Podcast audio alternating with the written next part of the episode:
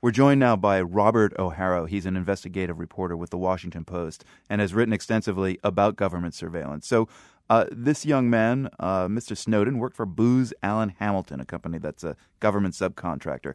Just describe this world for us uh, uh of this young man who didn't work for the government, he worked for their contractor. He's a, a low level guy who had access. How does it all work? There's a little window here into a very, very large world and a big change in our government over the last 15 years or so, the government, for reasons of savings and, and principle, has uh, dramatically increased the outsourcing of everything from maintenance uh, and technology to intelligence. He represents one of tens of thousands of intelligence workers hired since 9 11. I mean, there are billions of dollars, it seems, of contracts that Booz Allen Hamilton has been retained for by the government. Is this the, is this the best way for the government to operate intelligence services in a post 9 11 world? It's very safe to say that the contractors provide incredibly valuable services across the board, including in the intelligence world. Another thing that's safe to say is the government probably could not get by without them. I was looking at some data uh, that I think still holds, which shows that 70% of the intelligence community's budget goes towards contracting. Wow. But the downside is, uh, as we wrote today in the Washington Post, that the contractor world has expanded so rapidly while the oversight inside the government has remained largely stagnant, so that uh, you have real problems with oversight, not just from a contracting budget spending perspective, but quite obviously uh, when it comes to keeping track of insiders who might leak information. I mean, it seems one of the big questions that, that all of this raises is who actually owns personal information about you, about me. I mean, the, one of the notions expressed by uh, Snowden in the Guardian interview with him that the government has massive amounts of data and they could use the system to go back in time. Can you explain that system to us and how it relates to the possession of our own data, personal information, and can the government sell it later? Well, you've just described uh, a, another branch on the tree. So we have two things that we're talking about here. One of them, of course, is is the security breach, and I think that's very, very important. The other is what was leaked, and that also is important. Uh, the program that is front and center that the Washington Post first wrote about was called PRISM, and for the first time, it confirmed things that we sort of assumed were true, which is the government works very closely with companies that collect um, almost an unimaginable amount of information about every American and like foreigners Facebook who use and Google and yeah.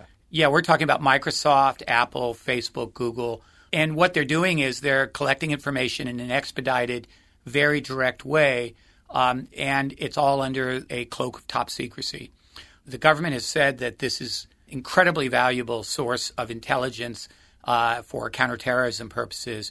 But the problem is, it's a proverbial tip of the iceberg of a huge change that our society is going through. I've called it the data revolution. I wrote a book several years ago called No Place to Hide that examined the relationship between the government and the private sector. And the reality is that uh, the government relies heavily on the companies that we do biz- business with every day to collect information about us and to do threat and security analysis. Robert O'Harrow, how much uh, will uh, whistleblowers keep uh, trying to reveal secrets or, or truth, depending on your point of view, uh, the word? Uh, and, and will the government or their contractors try and stop it even more aggressively? This is a very, very complicated question you've asked. Uh, whistleblowers are absolutely essential and need to be protected. And yet, the, the title whistleblower should not automatically convey some elevated virtue because – in some cases, there are whistleblowers who are revealing secrets and they think that they're being heroic when in fact they're hurting things more than they're helping. At the same time, you have an Obama administration that has been highly aggressive going after whistleblowers um, in a way that seems a lot overdone mm. and uh, it seems unnecessarily authoritarian to me. On the other hand, one has to accept that uh, when there are national security breaches, there have to be consequences for the, the people that uh, reveal national security secrets. And, and the White House's rationale that uh, w- we need uh, these secrets for uh, fighting extremism for our own uh, national security. How do you what do you think of that argument? I go back to something that Viet Dinh, uh, the author of the Patriot Act, told me some years ago. He said that never trust the government, which is really interesting. He's conservative, Federalist Society, constitutional lawyer. But he was saying something that's uh, at the core of our American values, which is you never trust the government. You always ask for evidence and you always seek uh, checks and balances. In this case, there's a lot uh, that is being probably properly cloaked in secrecy. Uh, but I think that the Bush and, and Obama administrations they're putting much more behind the walls of secrecy than they ought to. And they need to be held accountable and they need to have to answer for some of the choices they're making. And I think that things are out of balance right now. What are your own thoughts, Robert O'Harrow, on what uh, Edward Snowden says he did? There's no question that some of the revelations that he provided about the collection of information about telephone calls, millions of them, and the relationships between the government and these data giants like Microsoft, Apple, and Google are stunning revelations and will give us uh, much room for debate um, and help fuel debate about privacy in our society. At the same time, one can't ignore the reality that what appears to be a relatively low level intelligence official somehow got access to top secret documents. And I'm left with the question as an investigative reporter is how did that happen and why did that happen? And what does that tell us about the uh, security of this huge security industrial complex that we've built since 9 11? And have you, in the past uh, couple of weeks, become more cautious about how you operate in the digital world? Have you been a little more resistant or reluctant to use your cell phone, for example?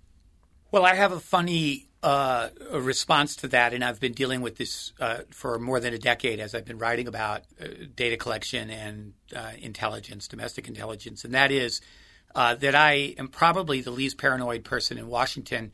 When I don't participate in things like Facebook, it's just because I find it annoying. Mm-hmm. Um, I can recommend that uh, just as a good data hygiene practice that your listeners take great care with anything they put into writing. And it, it's not because the government's going to get it, but it's one ought, ought, to assume that it's going to become public. Uh, and so I take these steps as a matter of course, but I I'm not taking any extra steps. I'm not particularly concerned. I know there's risks in engaging with the cyberspace and the digital world, but uh, one makes calculated risks every hour of every day. Robert O'Harrow is Washington Post reporter and author of the book No Place to Hide Behind the Scenes of Our Emerging Surveillance Society. Thanks so much for your time. My pleasure.